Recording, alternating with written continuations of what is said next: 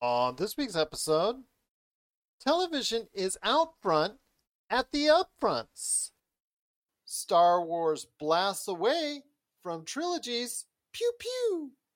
And Marvel has a return in mind for Daredevil. All this and more as we reach our next stop, the PCC Multiverse.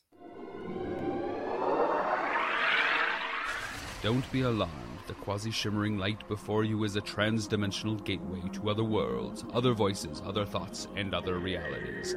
Up feels like down, and down feels like the number seven on a Wednesday morning.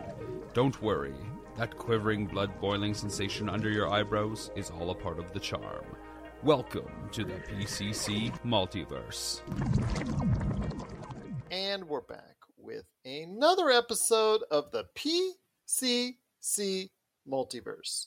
This is Gerald Glassford from Pop Culture Cosmos, Game Source, Inside Sports Fantasy Football, and the Lakers Fast Break. We truly appreciate everyone out there listening to all of our shows. And if you can, please give us a five star review wherever you get your podcasts.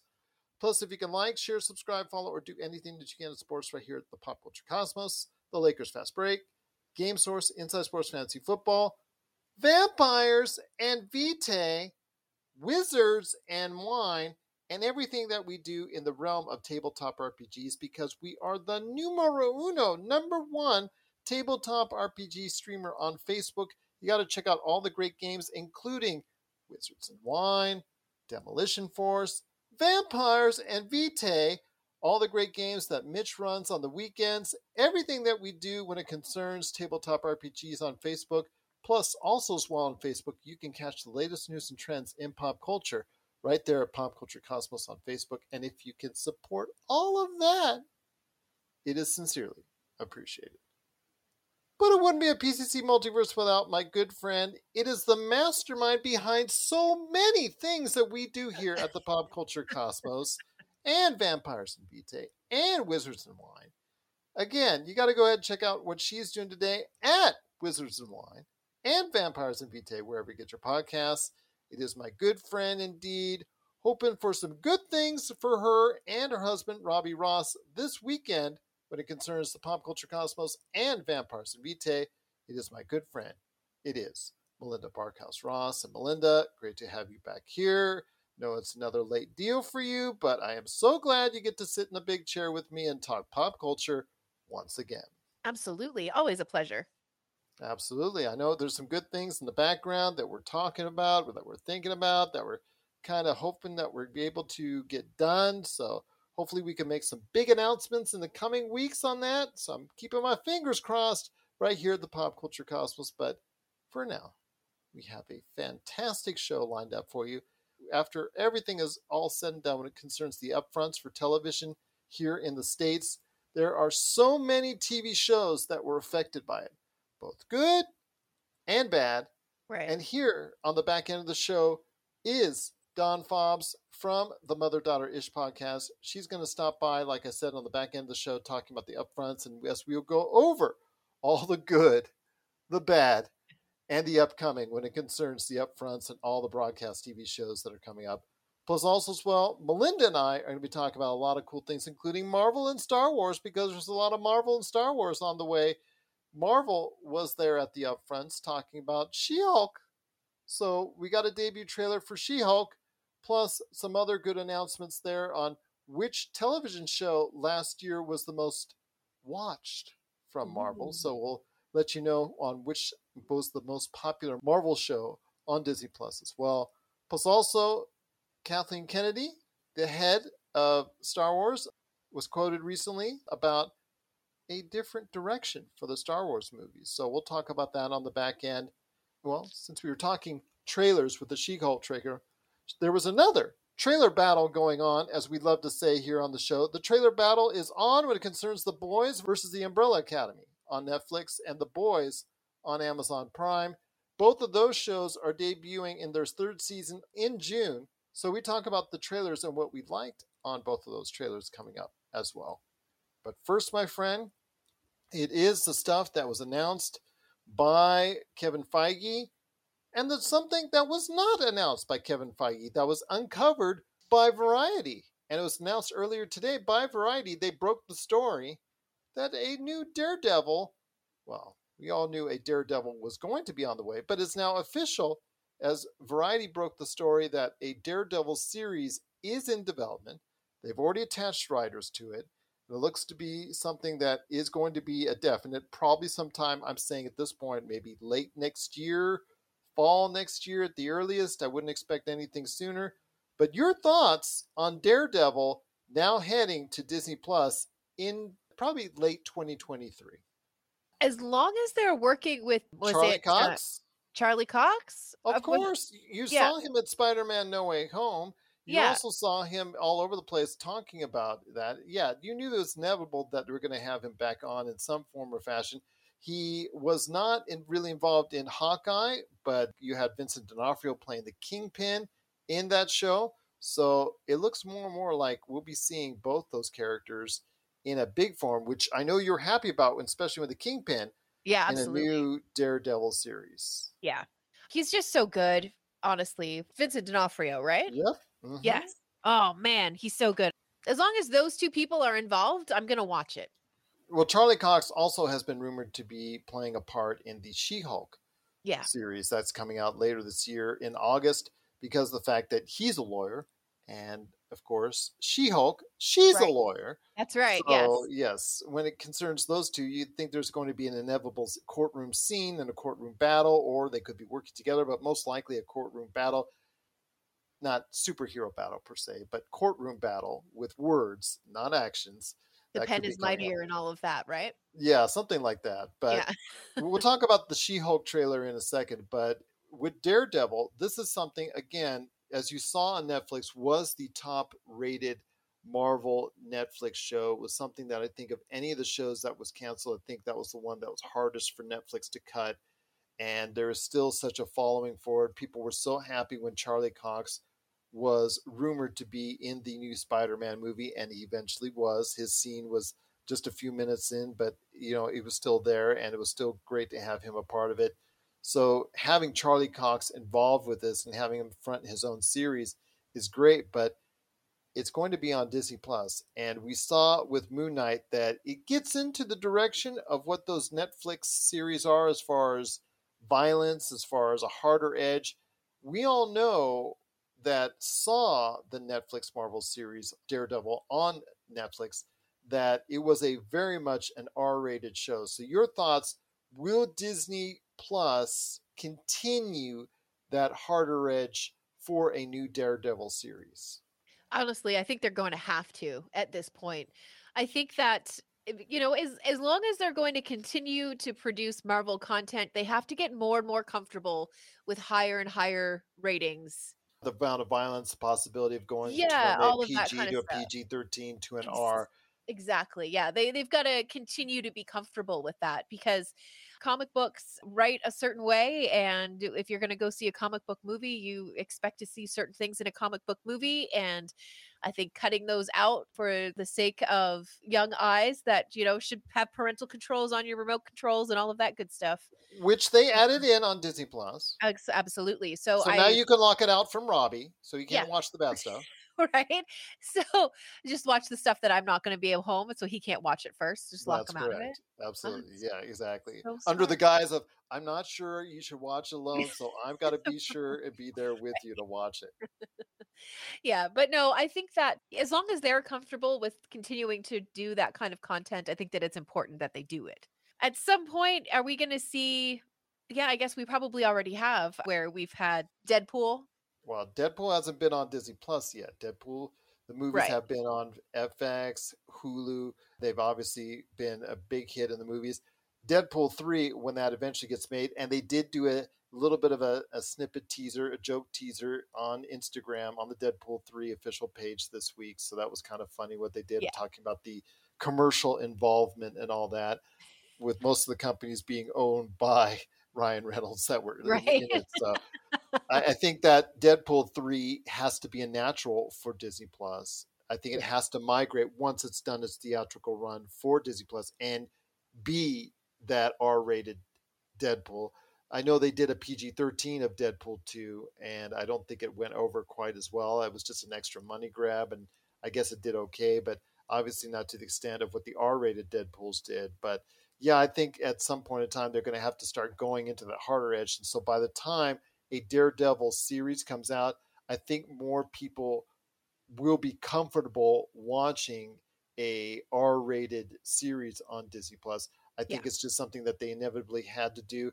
That's why I'm talking about always to you and to Josh, almost talking his ear off for now for over a year about how they need to just buy Hulu, buy all the content, bring it all over on one platform, and be done with it. Because I'm not sure until they can go ahead and get all that content, get all that extra content, and all that extra new content that they will be able to reach that plateau which they're trying to reach. They're doing good now. They're in the 140 million range. They're gaining on Netflix, but can they catch up to Netflix? And this is one of the things that we talked about on our awesome streaming 101 episode is Disney has to go ahead and start making some decisions if they want to get into that territory and get more content that's going to go ahead and to a general audience and to audiences that are not watching Disney Plus right now. And I think that's one thing that they have to get used to is that they have to go a little bit harder edge at times in order to bring in more viewers.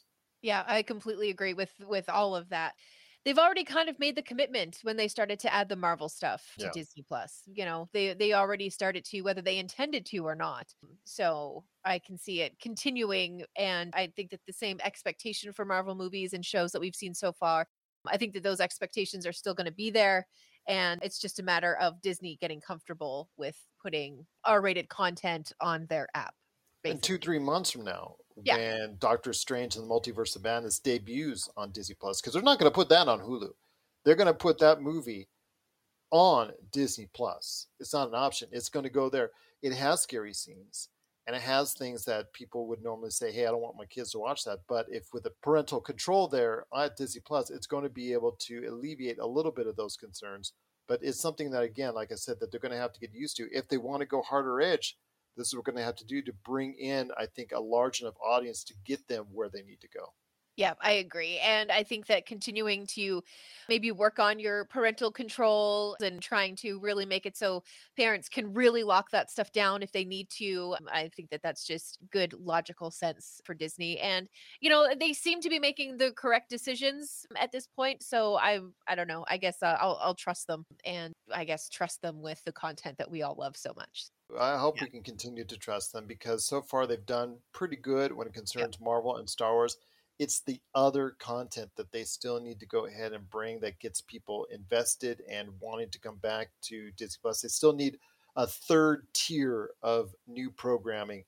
And as I always say, and I was always joke in the past couple weeks, Sneakerella is not going to cut it. It's going to be have to be something that maybe it's the Percy Jackson series when that finally comes out in 2023 maybe it's something different. I still think a Tron series I think would go over well, but there has to be other series that people need to go ahead and check out that will be able to live up to those same kind of expectations that Marvel and Disney provide for Disney Plus. So we'll yeah, wait and see. Yeah. I think that having a season with more than six episodes also would be kind of a, a good move yeah, for that as well. Absolutely.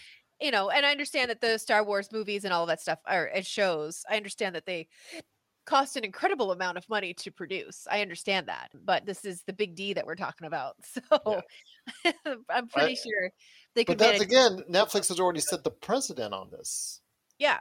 All these institutes. I mean, Josh and I were talking about, oh, yeah, it's 10, 11, 12 episodes on Halo. No, it isn't. They already put their season one ending episode this week, which I'm going to talk about with TJ on the on the Monday show for Halo. So it ended at nine episodes, and that's a longer one when concerned streaming. Most of these streaming series they only go six episodes now, seven episodes. Nine seems to be pushing it for a lot of these series. I think that's the way these streaming outlets like it: short, sweet, and put them out there so we can get them out in, in less than a year time frame each and every year. Yeah, I, I, suppose so. But then you just, as we have seen with Disney, and uh, you know, as you heard us talk about ad nauseum in the Streaming 101 episode, if you do six episodes, eh, you're going to have gaps, huge gaps between your content. So if they had just taken that six and made it 12, we wouldn't have had this giant gap and I wouldn't have ever found Severance, which I absolutely love. Right. And on this time gap in between what we've seen with Moon Knight and Kenobi, that gap, Kenobi's coming out next week. Yeah. I got a chance to watch and catch up with Upload season one and two, and that is a great a cute show. show, That's- isn't it? it is a very cute show. I love the premise. Like I said, production values are if they were just a little bit better, it would enhance even more. But I love the romantic story. It's a great romantic comedy. I really love Yeah. the back and forth on that.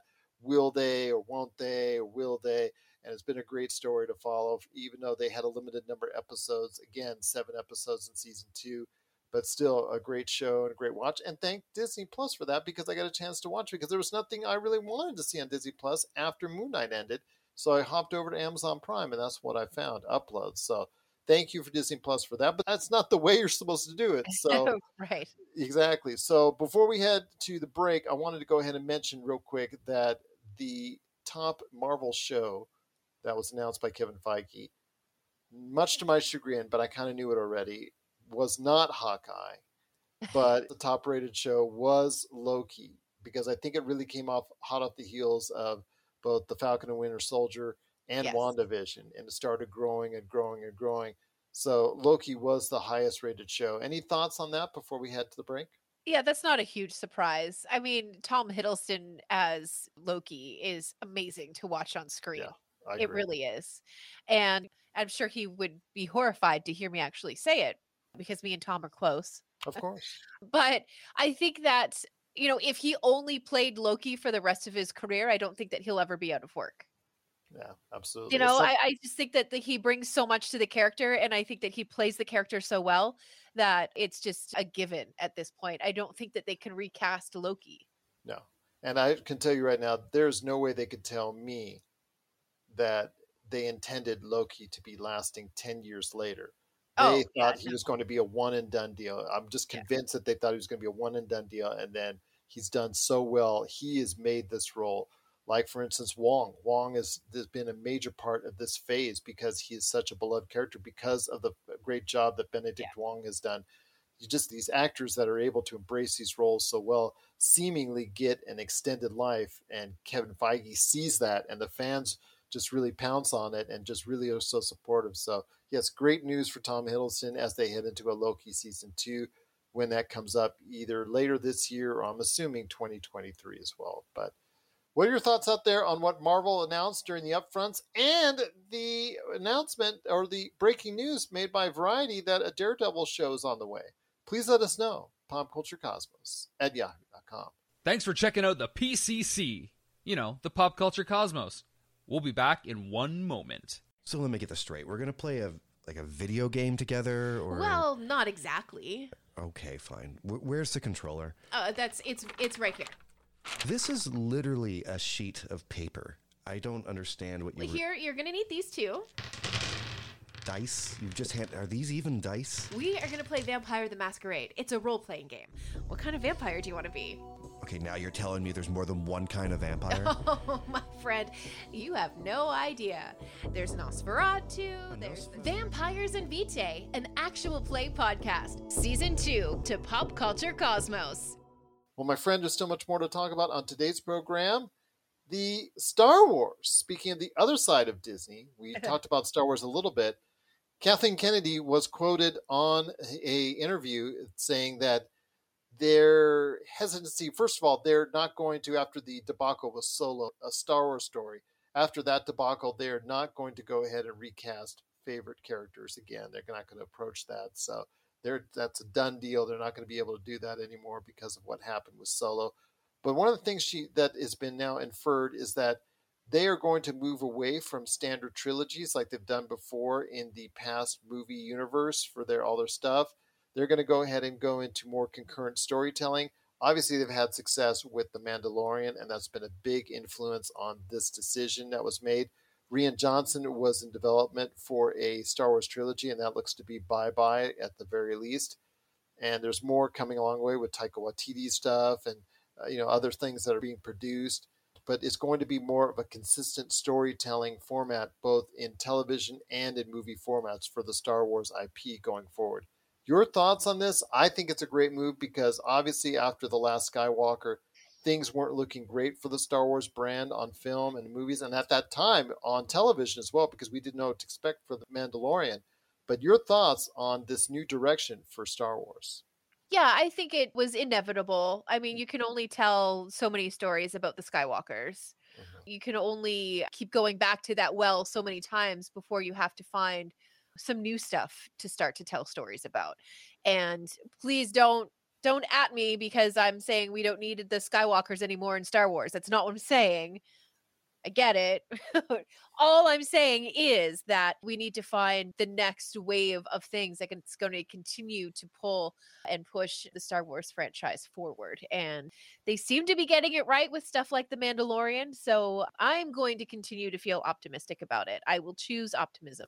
Even though The Mandalorian is set after Return of the Jedi, but before some of the stuff that we've seen in the Star Wars universe, it's so funny because it is kind of a different story, but yet it's still tied into the original series, so to speak. And then what we've talked about with the Skywalker saga, they said or inferred that the Kenobi series will probably be the last thing that you see in that universe for a while. I think for a while is the is the answer that I'm looking for, but I don't think it's going to be a forever thing. Your thoughts? Will they approach the Skywalker timeline again? I think that they will. Yeah, I hope so. I mean, you know, that's that's classic Star Wars stuff. Yeah. And I do think that though they they do need to step away from it for a little while. They do do need to explore other corners and pockets of universes and like I said before, I'm just going to trust them to make correct decisions on that one. And I mean, are, are we going to see great grandpa Luke? I don't know. Who knows? Indeed, he come back. you as- know? he'll come back as a Force ghost ghost type deal. So yes, absolutely. So that'll be something interesting to see how Star Wars the IP evolves because they've had such great success with Mandalorian and they're off shooting off that. But after Ahsoka and after Kenobi, that whole timeline as far as anything relating to the Skywalkers, they're going to kind of distance themselves little by little away from that. So we'll see what happens. But I still think, again, there's still the Rogue One spinoff as well that they still uh, that's in production and or that's going to be coming up pretty soon as well. So I don't think that they can really get away from the Star Wars Skywalker timeline. They're just going to kind of just like have it still within reach. It's still going to be with re- within reach somehow. There's going to still going to be some type of always connection to it in some form or fashion. I believe they will probably try to create a different universe at some point in time. I think they have to ultimately, but again, it's all about getting new viewers into the Star Wars experience. And so far, the stuff on Disney Plus has done just that. Yeah, I I want to know the story behind the band in the cantina. There you go. Tell me that story. Exactly. Tell me that story. How did they Yeah. get there? Absolutely, absolutely. Did And they have to audition? I don't know. did they do like a live performance type deal? Did they have to go on like a reality show and you know things Yeah, were they like American Idol winners? And what happened to the losers? Were they fed to the bantha or just Right. ate them up for dinner as like, you know, and then used a toothpick in their teeth before, you know, like that Yeah. after the Yeah, so we'll see what happens though with the Star Wars universe and if it really goes into a galaxy far, far away from the Skywalker timeline. But what are your thoughts on those comments made by Kathleen Kennedy, head of Star Wars, on the direction for Star Wars? Please let us know. PopCultureCosmos at yahoo.com. Well, before we hit the break, and right after that, Don Fobbs from the Mother Daughter Ish podcast talking about the upfronts with me coming up after the break. Wanted to ask you real quick did you get a chance to see the season three trailers for the Umbrella Academy and also The Boys? And this is so funny because they start around the same time. They come around each year around the same time. They both have these anti kind of superhero, anti superheroes, kind of anti hero type themes, which so many other series and shows have now jumped on since their successes of both of those series. Just these series have done so well. And Doom Patrol, which also came out the same time as well around that time. All three of them were just like together back to back to back. But your thoughts as you got a chance to check out these trailers looks like a battle's coming up for one between the houses on the Umbrella Academy, and it looks like a showdown could be in store as well with a new character in the boys that I'm really excited for as well. Yes, the Winchesters are coming to the boys. Well, I mean, sort of. In my Soldier mind, Boy. that's what's Soldier happening. Boy. Soldier Yeah. Boy is coming. Yes. Yeah. Absolutely. So So the thing with these two series is is that both of them I watched for the first season and then I kind of fell off about halfway through the second season and I I did never never finish the second season for either Shame of those shows. I know. boys.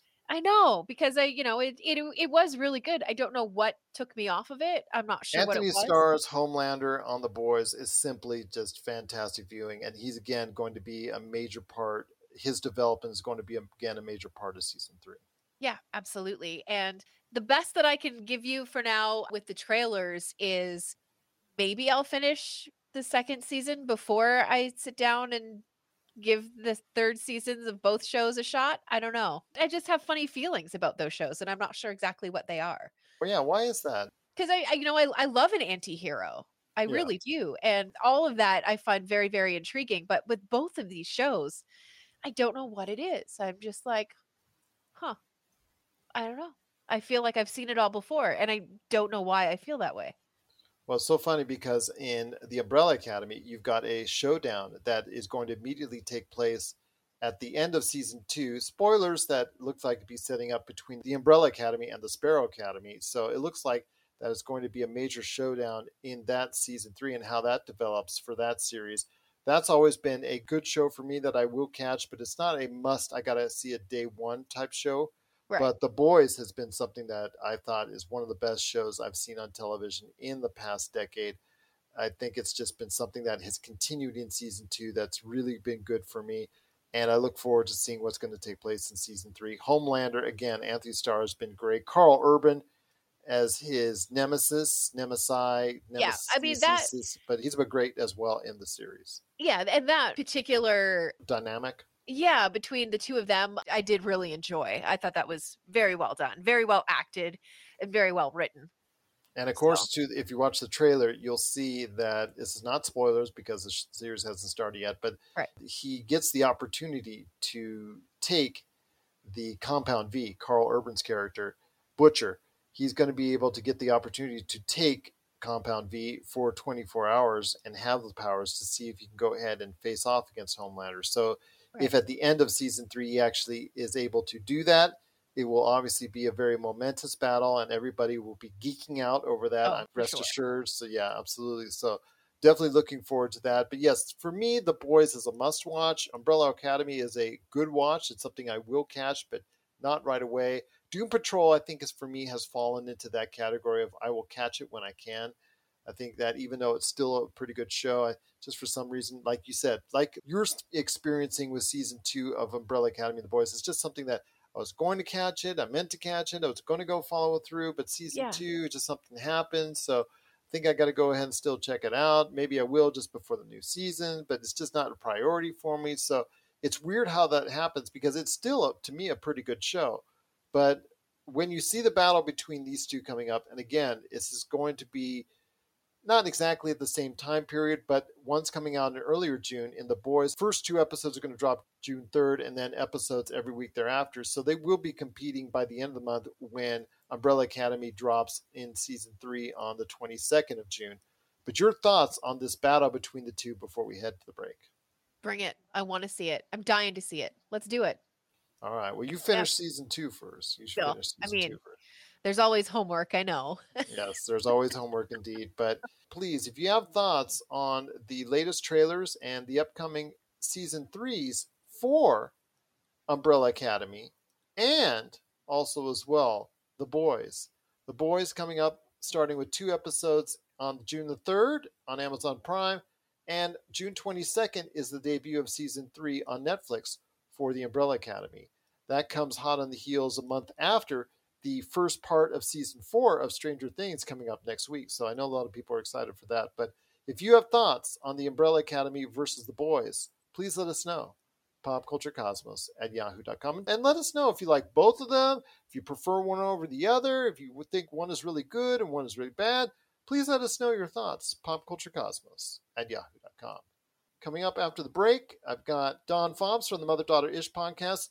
The upfronts, the major decisions that were made for the television universe on the broadcast side in the fall was made and they showcased and they got the new schedules out. We'll talk about what's coming out, what's still there, and what bit the dust as far as television shows. That's coming up after the break. And then after that, Melinda and I are back to talk about the weekend box office and pay respect to one of the great composers for movies of the past century.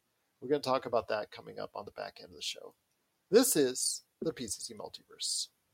And if you're ready to talk toys, I haven't stopped talking toys. Let's get to it. it's the Jay and Rob Toy Show, and we're back for season two for 10 more episodes of Toy Talking Goodness. And this time we talk Marvel figures, we talk DC figures, Holy Grails, play sets, what if scenarios, and so much more. But we're not alone. We've brought a few friends with us this time. All that, and of course, our action figure spotlight. So check out the Jay and Rob Toy Show Season 2, exclusively on Jinx Esports TV Canada.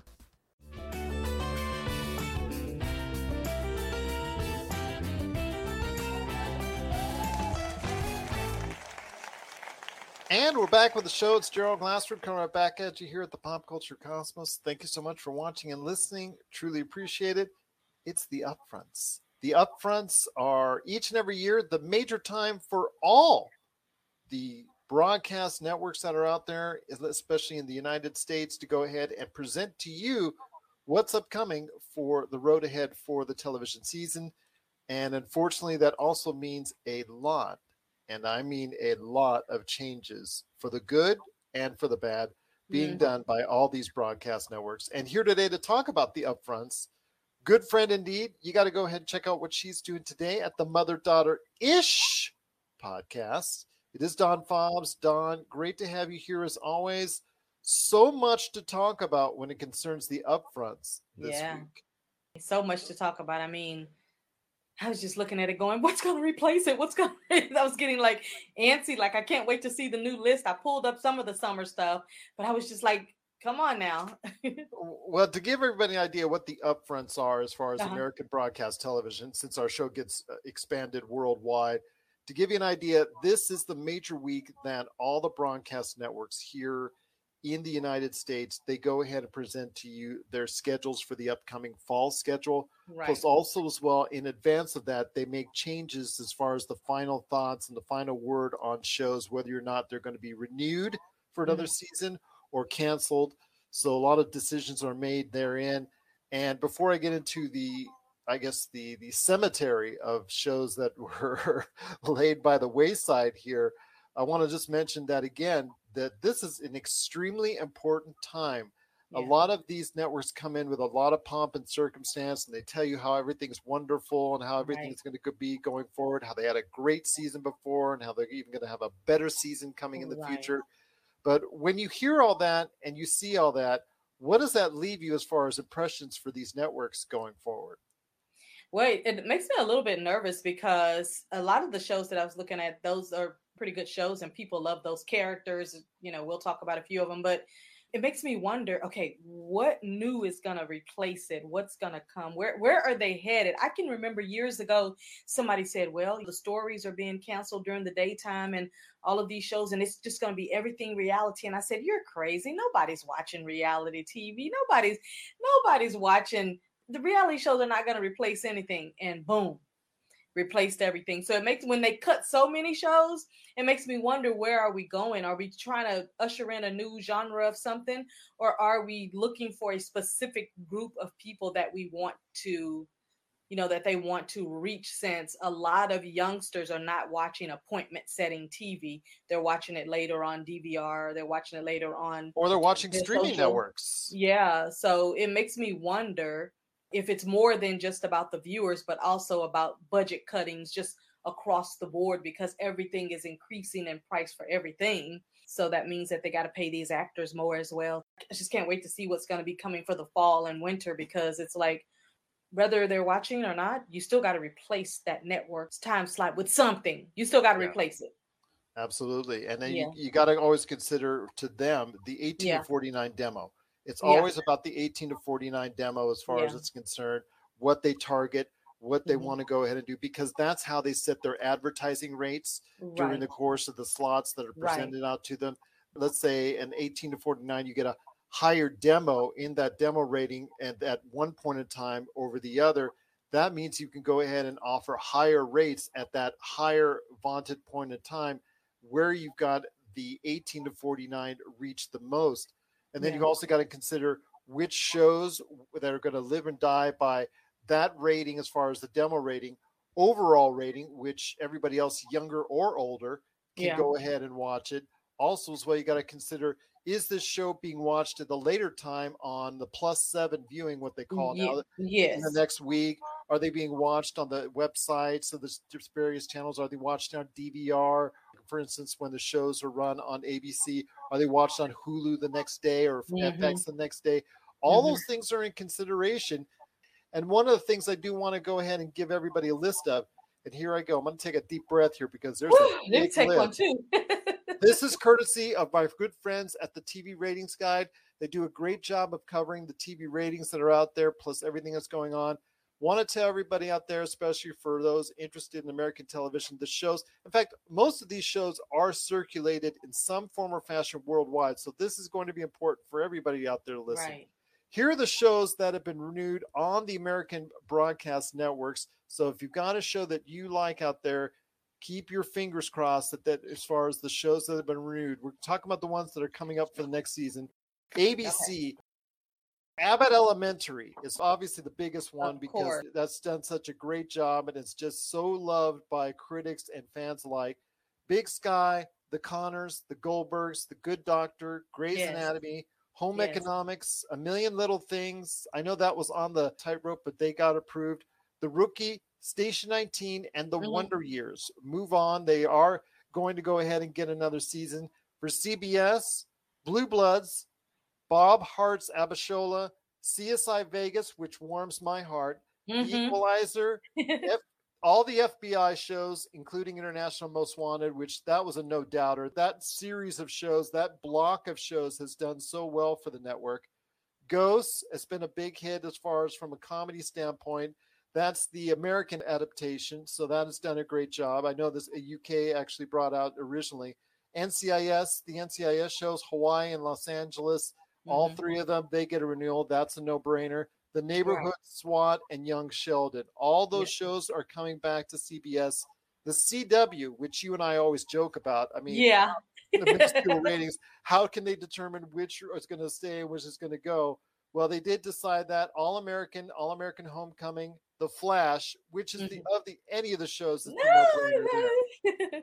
Kung Fu, Nancy Drew, Riverdale, Superman and Lois, and Walker, the revival of Walker, Texas Ranger.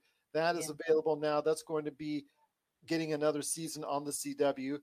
Fox's renewals are 9 11 and 9 11 Lone Star. That was at the last minute. That and The Resident, all three of those shows were decided upon just before the start of the upfronts. Actually, I think earlier today they were decided upon that they are getting renewal. I know a lot of it had to do with contract issues and things of that nature. That Yeah. also comes into play as well. Bob's Burgers, you know they're going to do a movie here that's coming out at the end of this month. So you know they're going to go ahead and renew that one. Yeah, of course. Call Me Kat, The Cleaning Lady, which a lot of people are really getting into. Family Guy, of course, The Great Yes. North, The Resident, The Simpsons. I know that's on season 500 and whatever. Five actually. hundred. exactly. And Welcome to Flatch also as well. NBC American Auto from the makers of one of my favorite comedies of all time, Superstore. They get the actually renewal. The Blacklist, all the Chicago shows. Woo! Blacklist. Fire, Med, and PD. Yeah, of course, you've talked so much about the Blacklist, Ah. how, how much you love that show. Love it. Absolutely. Grand Crew, La Brea, all three Law and Order shows, including Organized Crime at SVU, New Mhm. Amsterdam, and of course, the Young Rock Show, which I Mhm. know makes Dwayne Johnson very happy that his Seven Buck Studios get to go ahead and still produce another season of Young Rock. Yeah, so you got those that are gonna be coming back, and then when before we finish, I want to tell you about the ones that are renewed on the other stations as well. Okay, absolutely. Go But- for it. yeah. Absolutely, my friend. Yeah, Absolutely. yeah. Okay, so so the ones that are we're going to get ready to see this summer, you know, Stranger Things is going to be coming back, and we should have already seen that one right around the time Bridgerton came back, but for some reason they kept pushing it back. So it's going to be on season four, and it's coming back. We've got Hacks on HBO Part Two. The Time Traveler's Wife is on HBO. That one is pretty good. Only Murders in the Building with Steve um, Martin. Steve and Martin on that one. Umbrella Academy 3, season 3 is coming back. Then Miss Marvel on Disney. That's going to be That's going to be actually in that's a good June. one. Yep, So, that comes yeah. up after Kenobi, which Mhm. Kenobi debuts. Yes, later I this know month. you were going to mention that one. Also, as well, The Boys, which is Amazon's yes, I big saw hit. that one too. That is coming out starting on June 3rd, just to I let saw everybody know. that one. That's Yeah. that's going to be actually coming. uh, First two episodes are going to drop right there and then. So a lot of good things that are coming to streaming. I yeah. do want to mention though, with the good comes the bad, and some Yes. shows that unfortunately have bit the dust.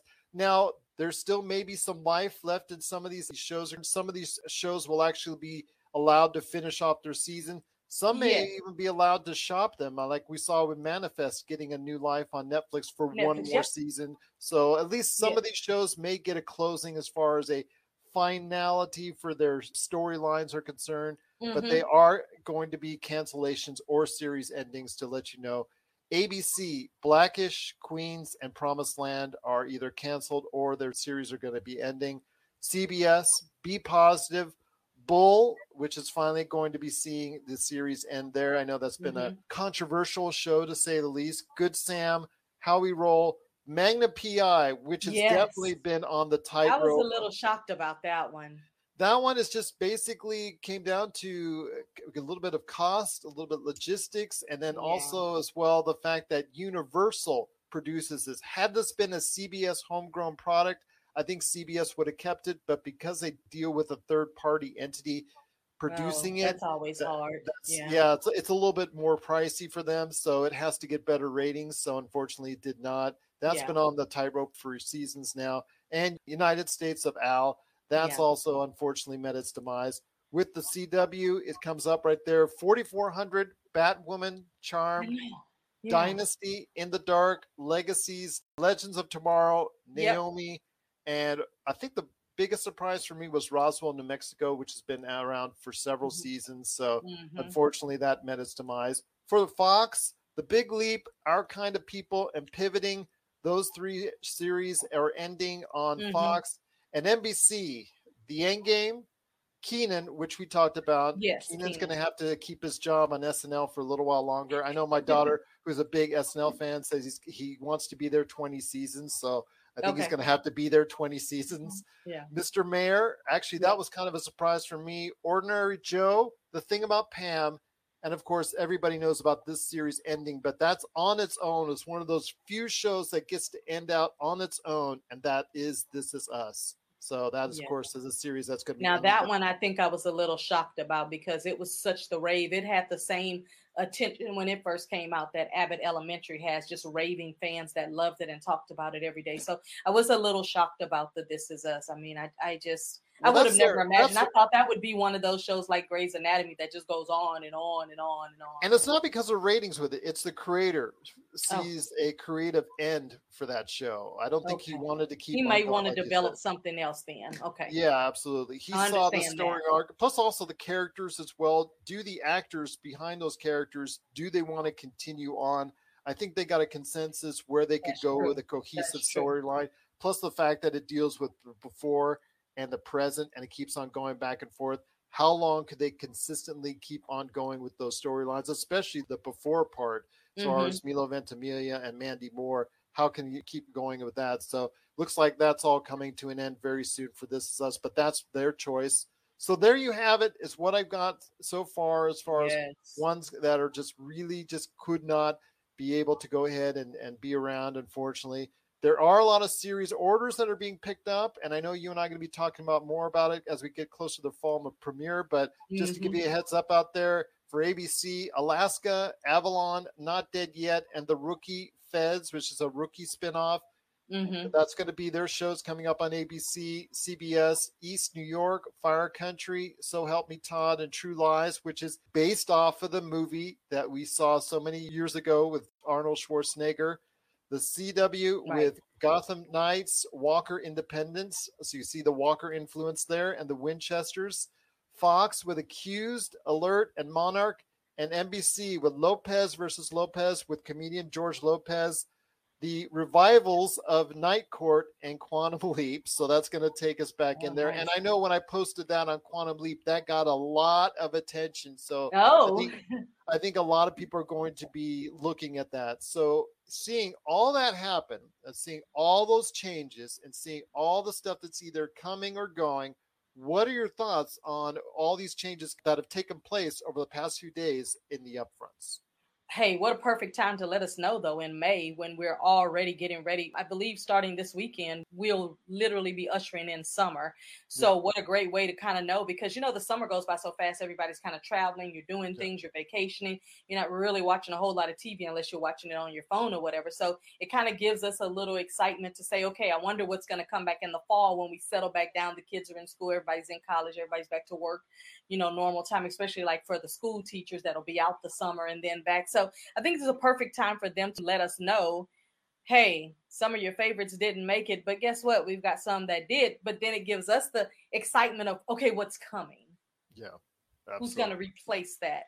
What new genre of shows are going to get in there? Which ones are going to get i'm excited about which ones are going to get a new life over on hulu netflix or any of those other stations. Because even though we're saying right here today there are some shows that are canceled i guarantee you they're already talking behind the scenes. I mean if i was a business person like that i would be. If i was in the movie industry i'd already be talking to netflix and hulu and everybody else to see hey we've got this many people that were still watching it.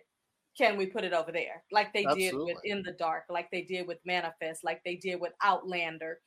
And when they land over on those channels i get so excited about it. Yeah, absolutely. I mean, now's the time you will see uh, companies shopping those Yeah. different uh, shows around just to see if there could be any life to it. yeah And May is such an important time. Like already Yeah. I said with the upfronts, you had earlier this month the May sweeps, which is a big time for then to go ahead, these networks to go ahead and set their advertising rates going forwards for Yeah. these new shows that are coming up in the fall and also the existing ones that stay over. So Yeah. May is such a huge and important month for television out there yeah just so much going on, just so hard to keep track of. But Dawn, you've been amazing helping me go ahead and coordinate this. I truly appreciate this as always. I know You're again, welcome. May is May is always the busiest month for television for so many. Oh, and think reasons. about this too, Gerald. They have to also get everything ready for when the new award shows and all of that come out. So if you've already gotten the acts, they're not worried about that. They're looking at okay, what can we do with whatever awards they're going to get from there. So it kind that's of good. helps to round up a little better. That's the reason why a Uh-huh. hundred shows are being presented over the next sixty days in May and June because Oh, July that's going to be exciting. is when the Emmys nominations start to come out. So the last cutoff point is over the next 60 days. I so that's it. why I were- figured as much. you are going to see a lot of shows being presented as far as on television. So definitely something to look at. And it's a great time then, I guess, for watching television for us out there. So That's just right. a truly tremendous time indeed. But before we head on out, my friend, you always got to give us an update what's going on with your amazing show with you and your daughter, the Mother Daughter Ish podcast. So please give us the heads up. What are mother and daughter doing on the Mother Daughter Ish podcast? Oh, wow. We've been having a really great time talking about day trips and talking about what's happening for the summer, talking about the bits and pieces that we're doing in the studio. We've got everything pretty much finished, just a few little things that we need to do. We are excited about all the different events that we're going to be involved in between now and December.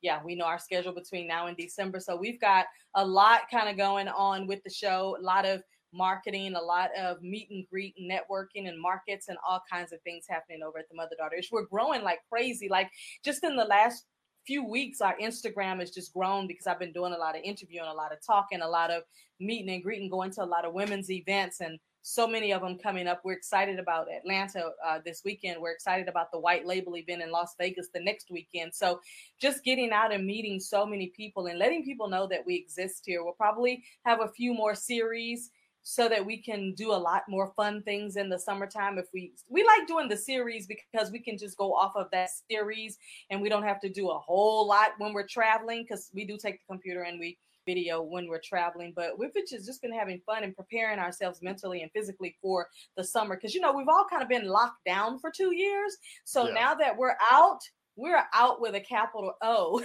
and I personally am so excited because all I keep doing every day is looking up trips. Okay, where can I go in Mexico? Where can I go here? Where can I go there? I keep Googling when will all restrictions on travel stop? I've been Googling like crazy lately and I am so ready.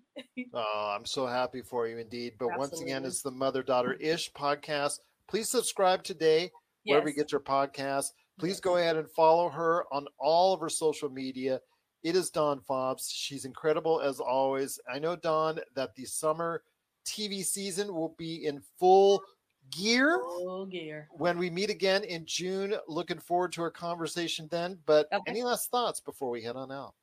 Sounds wonderful. I am so excited. I can't wait to see what else is going to come. I can't wait to tell you about it here and listen to what you found as well. So I'll be keeping my eyes open and my ears listening to what's going on and what's coming new. And so there's just a lot happening that I want to be able to talk about the next time we get together. So thank you for having me. I appreciate it. Always a pleasure. We'll be talking more streaming, summer programming, and everything going on right here on television. Always great to have you part at the Pop Culture Cosmos. If you're in the Las Vegas and Henderson areas and are looking to buy, sell, or trade the best in classic or current video games and pop culture collectibles, there's no better place to go than Retro City Games. From Xbox to PlayStation, Nintendo to Atari, the great crew at Retro City Games provides the best place to go for all your gaming options. Stop by their two awesome locations in Henderson and also the Las Vegas Strip, or follow Retro City Games on Facebook and Instagram for all the latest deals and new items.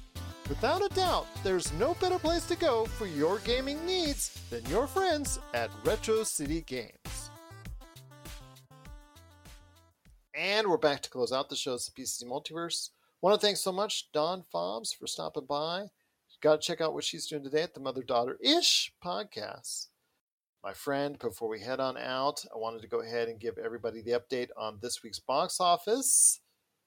Counter programming to Doctor Strange, the Multiverse of Madness, and then the upcoming Top Gun Maverick, which by this time next week everybody will forget about, and that is Downtown Abbey, the return.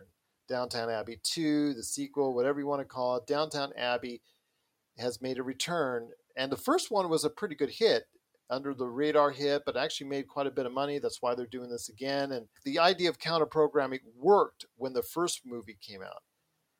The audience that we've talked about already on the show, as far as the older demographic that the movie is targeted toward that group, hasn't really come back strong since the pandemic and people are just starting to get back to theaters and all that. As a measure of counter programming, do you think that Downtown Abbey, a new era, which is getting okay ratings in the mid 60s, just like the other movie we're going to talk about before we head on out, do you think Downtown Abbey, a new era, can be a successful counter programming to what we're seeing with Doctor Strange and next week's Top Gun Maverick? I like to think so. Downton Abbey has enough of a uh, passionate fan base that I think that it is going to be enough to get them to go back out and go to the movies again. Having an option for people besides comic book movies and besides a horror movie and besides the latest animated offering is always a smart move. The question is getting that kind of movie right because I think it is a very particular type of movie. And I think that Downtown Abbey has enough of all of the good stuff that it's going to get people back out to the theaters. I really do. I think that people are, are ready to get back to the theater in that particular age group that you're talking about. And I think that people are just, they're ready to get back to going out and getting back into the movies and stuff. But before we head on out, I do want to mention the other movie that's coming out this weekend, the indie hit, possibly, from Alex Garland, who, big movie, I think, is, if you've seen it, Ex Machina. Yes. I think that okay. that movie is a really good one with Oscar Isaac. Really weird, really different. Really had a lot of things uh, to say and speak about technology and gone wrong after all that. But his latest movie, Men, is coming out this weekend as well. And it's getting the same kind of reviews, it's in that same ballpark as Downtown Abbey. It's actually got a 66 right now on Metacritic, so it's not the best movie that he's done or the most beloved movie that he's done. But Men is coming as a horror movie to theaters this week. Your thoughts on Men as a creepy kind of horror film that could find a niche? It could be an indie hit for the movies this week? Yeah, it, it looks like it has really good potential to be. Some of the stuff I'm just kind of quickly glancing at a couple of reviews here. There are some suggesting that the horror of the movie doesn't go quite far enough. But what has me a little bit intrigued uh-huh. is that Alex Garland was inspired to change the ending of the movie because of Attack on Titan. Well, the production company that made this is A24.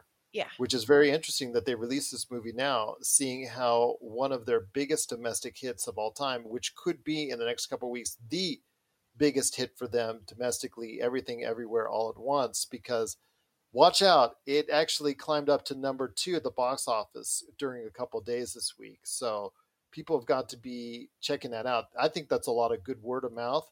So if Yeah. Men has any type of good word of mouth comparatively to everything everywhere all at once, could be a good sign for A24. But I'm really happy for everything everywhere all at once as it gets close to a $50 million domestic haul and something that is closing in as the number one movie for A24 all time. So big props to Michelle Yeoh and everyone involved on that. But before we head on out, my friend, I wanted to go ahead and pay some respects to a great composer who passed away at the age of 79 this week, and that is Vangelis. And I know a lot of people are not familiar with the name, but you are familiar with two of his biggest movie soundtracks that have been made from the early 80s. The first one that he's well known for, and is a song that I joke never ends, but it's actually a very beautiful song, and it won Academy Awards. It went to number one at the top of the charts, and that is Chariots of Fire. Even if you haven't seen the movie, you know the song. Do do do do do do do do do do do do do. Yeah, everybody's running on the beach, slow motion, and all that. But Yeah. I want to go ahead and say the movie that has touched me the most, and his composing was a great bit of that, is Blade Runner. And Josh and I, for years, have praised Blade Runner as one of the greatest sci-fi films of all time. It's one of the standard bearers for sci-fi visionary thinking and viewing. And part of that is because of the great soundtrack and the great music that's provided by Vangelis. That opening scene where you see the eyes and you see all the explosions from futuristic Los Angeles. The reason why it's just so compelling and draws you in is in part because of that music that he created. So, any thoughts on Vangelis before we head on out? It's definitely a sound that more people are familiar with than they could possibly realize. And when you lose people who are passionate and talented at building those soundscapes for those movies that we love and that we revisit and continue to talk about and continue to have in discussions about modern movies, even though that was, oh God, I don't want to think about how long ago the 80s were, to be honest. But when you're still having those conversations, I think that that's such a true credit to the craft. And when you lose a voice and a sound like his, it is a loss for movie going in general. Yeah, you have a problem as far as thinking back to the 80s. I have a problem thinking back to the 80s, that's for sure. But Vangelis, I do want to pay respects to his great work. And please, if you get a chance, check out Chariots of Fire, or as I would refer to you, please check out Blade Runner if you haven't already. It is just sensational. And part of it is in part because of the great work and the great composing of Vangelis. But my friend, it's been a great episode. Cannot thank you enough for stopping by as the fellow host on this radio show of dreams that we do each and every week. But any last thoughts before we head on out? yes, a, a couple actually. One is Have you watched a show called Centaur World yet? Centaur no, World? not. I'm not quite sure what I think of it yet, but I've watched about 16 episodes. and it's just And you don't know for sure what you think yeah, of it? it's an animated show. It's on Netflix, and it's so bizarre that I can't figure out if I like it or not. But I can't stop watching it at the same time.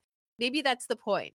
But if somebody else out there wants to go ahead and watch that and let me know what you think, that would be great. Is that Netflix's version of a car accident that you just can't help watching it? I mean, maybe it is. I don't know, but yeah, I'm I'm really enjoying the journey of uh, Horse trying to find her rider again. And yeah, it's quite the show. And last but not least, we hope to see you 1.30 on Sunday for Vampires and Vitae. We're going to have all four of us back at the table again.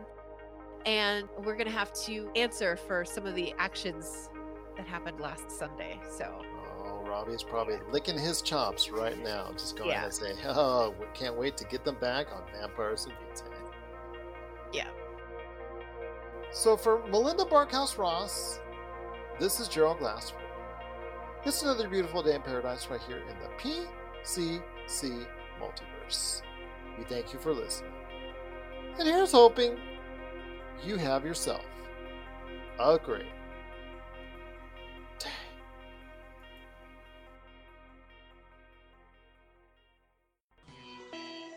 You're listening to a Weeby Geeks Network podcast. Tangent Bound Network. Let your voice be heard. TangentBoundNetwork.com. Thanks so much for downloading the Pop Culture Cosmos and stay tuned as more great podcasts are on the way. Thanks again for listening to us here at the Pop Culture Cosmos.